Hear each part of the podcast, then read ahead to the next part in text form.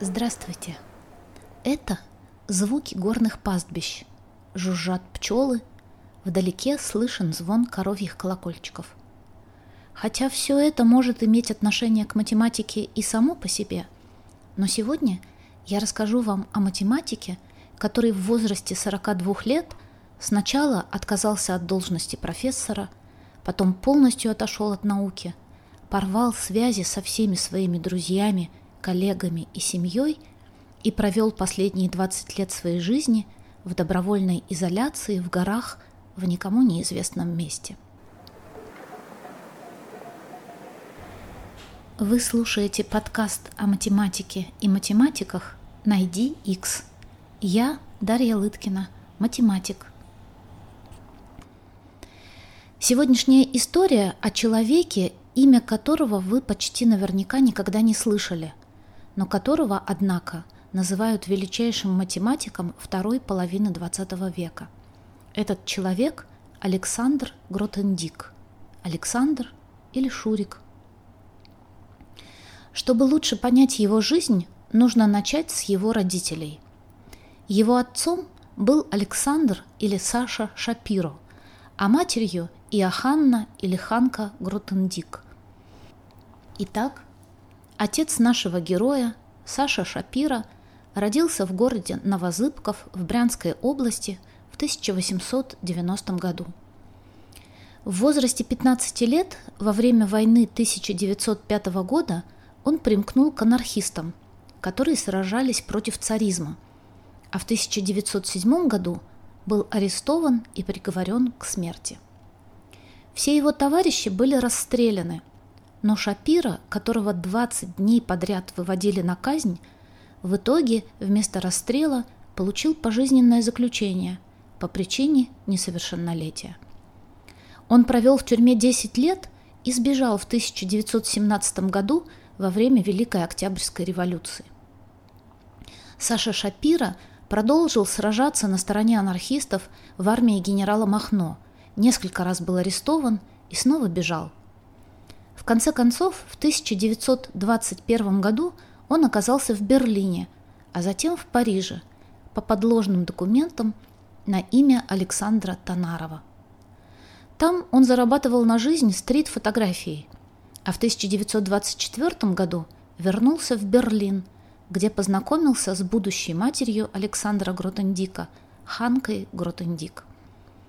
Надо сказать, что в промежутке между революцией и эмиграцией – Саша Шапира успел жениться и родить сына.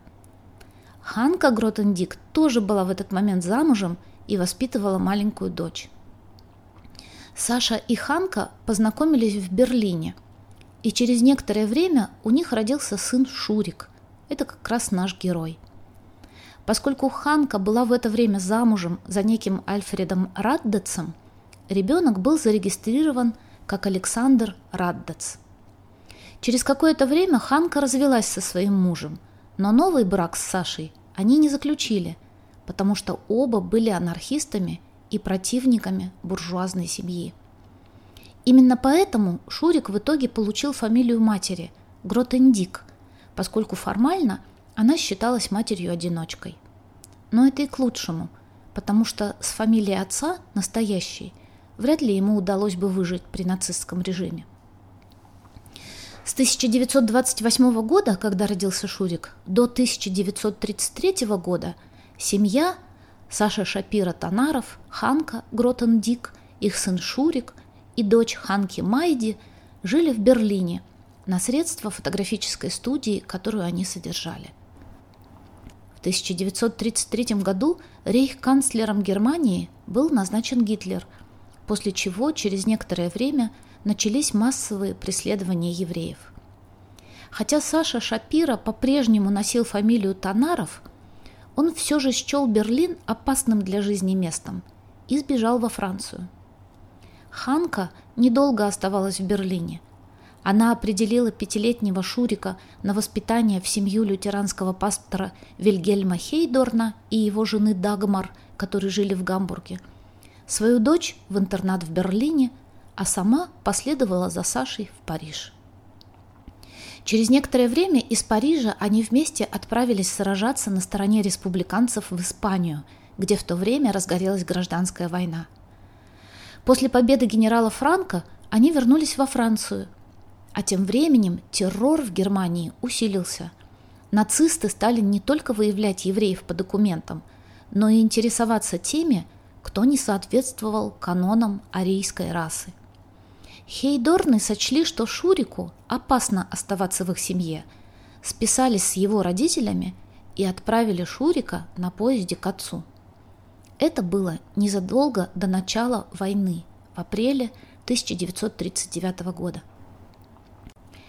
Начало Второй мировой войны означало, что Шурику и его родителям теперь грозила опасность и во Франции, на этот раз благодаря их германскому гражданству – Саша Шапира Танаров был интернирован в лагерь Леверне. Оттуда в 1942 году экстрадирован в Германию и отправлен в Аушвиц, где и погиб. В списках жертв Холокоста он числится как Александр Танаров. Про его жизнь можно сказать, что у него была только одна цель – борьба за свободу и самоопределение всех людей. Ради этого он готов был жертвовать чем угодно – в том числе своей семьей и своим существованием. Ханка вместе с Шуриком была интернирована в лагерь Рьёкро, где порядки были довольно сносные. Шурику было разрешено посещать лицеи в деревне в пяти километрах от лагеря и даже брать частные уроки. В лицее ему часто приходилось драться с другими учениками, которые считали его оккупантом, не зная, что его родители были антифашистами. Однажды он даже сбежал из лагеря, решив добраться до Гитлера и убить его. Но это предприятие успехом не увенчалось. Впрочем, ничем плохим оно тоже не обернулось. Я здесь еще хочу сказать, что дочь Ханки Майди, которая осталась в Берлине, уцелела во время войны и в конце концов эмигрировала в США. Через два года, в 1942 году, мать и сын разъединились, Ханку отправили в другой лагерь, а Шурик попал в детский дом в знаменитой коммуне Шамбон-Сюр-Линьон, возглавляемой благотворительной организацией «Швейцарская помощь», которая спасала детей евреев, антифашистов и беженцев. В Шамбон-Сюр-Линьон получили приют тысячи человек. Им делали фальшивые документы и давали ваучеры на еду, а потом переправляли через границу в Швейцарию – таким образом спасая их от депортации в лагеря смерти. Ключевую роль в этом движении сопротивления играл пастор Андре Тракме, который регулярно посещал французские лагеря для интернированных, стараясь вытащить оттуда как можно больше детей. Похоже, именно он нашел Шурика и привез его в Шамбон-Сюр-Линьон. Находясь в коммуне, Гротендик поступил в основанный Тракме частный международный Севенский колледж. При этом власти устраивали регулярные рейды в поисках евреев, во время которых ему приходилось прятаться в лесу. В 1945 году он закончил колледж, получив степень бакалавра. Ну и здесь как раз начинается математика. Вы же наверняка с нетерпением ждете, когда же она начнется. Она началась с того, что одноклассница Гротендика, Мари, однажды рассказала ему определение окружности. Вы же помните его? Это множество точек, равноудаленных от заданной точки, называемой центром.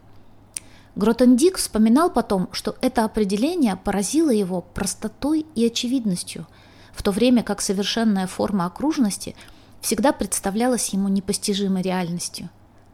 Но и дальше его продолжила интересовать геометрия. Ему не было еще 13 лет, когда он задался вопросом, как точно измерить длину кривой, площадь поверхности и объем тела. Когда война закончилась, мать нашла сына, и каким-то образом, вероятно случайно, Гротендик оказался в университете Монпелье. Он получил небольшую стипендию и начал изучать математику. ему приходилось подрабатывать на сборе винограда, а мать работала домработницей у окрестных хозяев. Он уже тогда хотел стать математиком, но преподаватель математического анализа профессор Сула сказал ему, что математика уже практически завершенная наука, а последние великие открытия в ней сделал Анри Лебек, французский математик начала XX века. Содержание работ Лебега преподаватель не знал или забыл. Книг никаких не было, но Гротендик, заинтересовавшись точным определением длины, площади и объема и считая определения в учебниках недостаточно строгими, самостоятельно пришел к основным понятиям теории меры и интеграла Лебега. Вот здесь мне хочется чуть задержаться, потому что это важно. Смотрите, Гротендик изучает математику – его учат считать объем сферы или пирамиды, но никто не объясняет, что такое объем. Большинство из вас сейчас подумало, что ну это же и так ясно. Интуитивно ясно, что такое объем тела. Но вот такие вещи, желание проникнуть в суть вещей в максимально общем виде и рождает ученого. Это типичный признак математика – желание заменить «как» на «почему». Как – это готовые формулы. Почему – это рассуждения, которые стоят за этими формулами. Длина, площадь и объем – это на самом деле все одно и то же. Это так называемая мера, числовая характеристика объекта. И в своем общем определении она допускает обобщение на объекты любой конечной размерности – ну ладно, если вам непонятно или неинтересно, просто пропускайте этот математический шум мимо ушей. Сейчас снова станет интересно. Итак, профессор университета сказал Гротендику, что математика – это уже практически завершенная наука. А когда юноша не удовлетворился таким объяснением, посоветовал ему отправиться в Париж к профессору Али Картану – который, кстати, был научным руководителем этого самого профессора Сула. Гротендик последовал его совету и, окончив университет Монпелье, провел год в Париже, в высшей нормальной школе, где он познакомился с выдающимися французскими математиками Анри Картаном, Андре Вейлем, Лораном Шварцем, Клодом Шевалье. Изначально Гротендик надеялся, что ему удастся быстро защитить диссертацию по его открытиям теории меры и интеграла Лебега. Но быстро удалось только понять, что его открытия – это уже давно известные вещи. Тем не менее, он хотел дальше продолжать работу в этой области и по совету Картана и Вейля написал письмо Жану Дьоданне, который, как и Шварц, преподавал в университете Нанси – с этого момента отсчитывается период математического расцвета и самого Гротендика, и его славы и признания. Начнем с того, что Шварц дал почитать Гротендику свою недавно написанную в соавторстве с Дьоданне статью, в конце которой был список 14 открытых, то есть нерешенных проблем. Через несколько месяцев Гротендик решил их все до единой – я опять немного отвлекусь, чтобы объяснить, что такое нерешенные проблемы в математике. В прошлом выпуске подкаста я рассказывала про задачу о семи мостах Кёнигсберга, которая в течение 200 лет представляла собой как раз такую открытую проблему. Задача была, а решения не было. Вы, конечно, можете сказать, что решения не было, потому что задача еще не попала в руки математиков – и как только о ней узнал математик, это был Леонард Эйлер, он тут же ее решил. Но когда математики занимаются какими-то исследованиями в конкретной области, они и сами часто наталкиваются на проблемы, которые они не могут сразу решить, и которые в течение какого-то времени остаются открытыми. Причем это какое-то время может быть довольно долгим. Возможно, вы слышали про так называемые проблемы тысячелетия, сформулированные в 1900 году Давидом Гильбертом. Это были 23 математические задачи, решение которых Гильберт считал очень важным. На данный момент, спустя более чем 100 лет, решены 16 проблем из 23. Еще две не являются корректными математическими проблемами. Одна из них сформулирована слишком расплывчато, чтобы понять, решена она или нет. Другая, далекая от решения, физическая, а не математическая.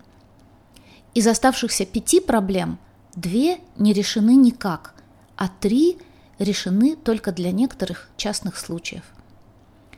Это я к тому, что если математик публикует статью, содержащую открытые проблемы, это обычно означает, что сам он справиться с этими проблемами не смог. Так вот, Гротендик, никому неизвестный выпускник провинциального университета, получивший обрывочное образование, за несколько месяцев решает проблемы, поставленные маститым уже на тот момент математиком Шварцем, который находится на пике своей карьеры и только что получил Филдсовскую премию. Это математический аналог Нобелевской премии, которую математикам не дают. Итак, в 1949 году Гротендик перебрался в университет в Нанси. В 1953 году защитил диссертацию по своей работе, связанной с топологическими векторными пространствами, после чего заявил, что эта тема, топологические векторные пространства – его больше не интересует, потому что там больше нечего делать. Надо сказать, что у Гротендика были трудности с получением работы. Он был лицом без гражданства, потому что все его документы были утеряны в лагере для интернированных, а получать французское гражданство он не хотел, потому что в этом случае он подлежал бы призыву в армию, что противоречило его пацифистским убеждениям. Поэтому он получил так называемый Нансеновский паспорт – международный документ, который выдавался лицам без гражданства, и до конца жизни так и остался лицом без гражданства. В конце концов он стал сотрудником знаменитого Национального центра научных исследований, но эта работа больше походила на временную. Он даже одно время думал стать плотником, чтобы зарабатывать на жизнь и поддерживать больную мать – но в 1953 году его пригласили на два года в Бразилию, а потом на год в Канзас. В это время его научные интересы сместились в сторону алгебраической геометрии. Самым замечательным результатом в этой области была так называемая теорема Хирцебруха-Римана-Роха. Это три математика. Так вот, когда Гротендик заинтересовался этой областью, в течение двух лет он получил очень широкое обобщение этого результата, причем использовал для доказательства совершенно новые методы. Следующие 15 лет научной карьеры Гротендика были посвящены алгебраической геометрии. В 1958 году он получил постоянную позицию в основанном тогда же Институте высших научных исследований. Это французский аналог Принстонского института перспективных исследований – в сотрудничестве с Дьодонне, его бывшим научным руководителем, а теперь коллегой, он начал выпуск оснований алгебраической геометрии, книги, которую стали называть Евангелием от Гротендика, оказавшей основополагающее влияние на алгебраическую геометрию. Он также вел легендарный семинар по алгебраической геометрии, труды которого имели огромное значение. Многие математики, хорошо знакомые с Гротендиком, отмечали, что он делал математику совершенно особенным образом. Ему неинтересно было решать знаменитые сложные проблемы, особенно если они требовали большого количества усилий. Его целью было настолько глубокое и полное погружение во внутреннюю структуру объектов, которые он изучал, чтобы решения подобных проблем получались сами собой. В течение 12 лет, которые Гротендик работал в институте, он вел внешне совершенно обычную жизнь. Он женился, завел троих детей. Еще один ребенок у него был от предыдущих отношений. Но при этом образование его детей было нетрадиционным. По крайней мере, в течение какого-то времени они не посещали школу. Гротендик считал, что найти собственный путь в жизни гораздо важнее, чем получить формальное образование – его дом был очень гостеприимным. Он сам всегда пребывал в хорошем настроении. На своем семинаре Гротендик окружил себя выдающимися студентами, с которыми щедро делился своими идеями, которые они потом развивали. Гротендик не придерживался каких-либо систематических политических взглядов, но активно выражал свою жизненную позицию, воспринимая мир в черно-белых тонах. В 1966 году ему была присуждена Филдсовская премия, Помните, это аналог Нобелевской премии, которую не дают математикам. Филдсовскую премию обычно вручают на международных математических конгрессах, которые, подобно Олимпиаде, проводятся раз в 4 года в разных странах. Эти конгрессы собирают огромное количество ведущих математиков, и именно там происходит награждение, в том числе премии Филдса. Конгресс 1966 года где Гротендику должны были вручать премию, проходил в СССР, в Москве. Кстати, здесь скажу, что следующий математический конгресс будет проходить в 2022 году в Санкт-Петербурге. Так вот, в знак протеста против уголовного преследования писателей Андрея Синявского и Юлия Даниэля Гротендик отказался ехать в Москву. Вместо него от его имени Премию получал директор его института Леон Мочан, тоже, кстати, русского происхождения. При этом Гротендик в разгар войны поехал во Вьетнам, где читал для студентов эвакуированного в джунгли Ханойского университета лекции об этальной топологии, которую сейчас называют топологией Гротендика.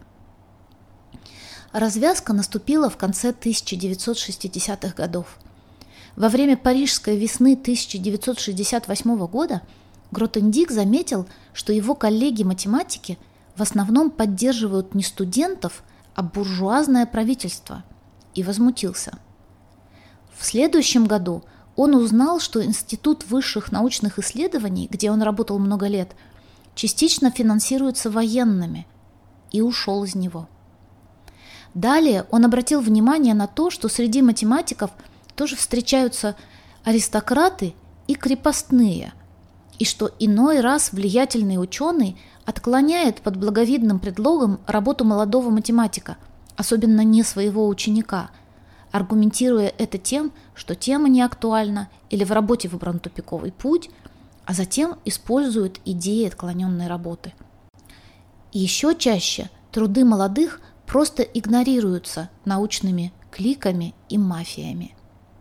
Итак, в 1970 году в возрасте 42 лет он уходит из Института высших научных исследований, в котором проработал 12 лет.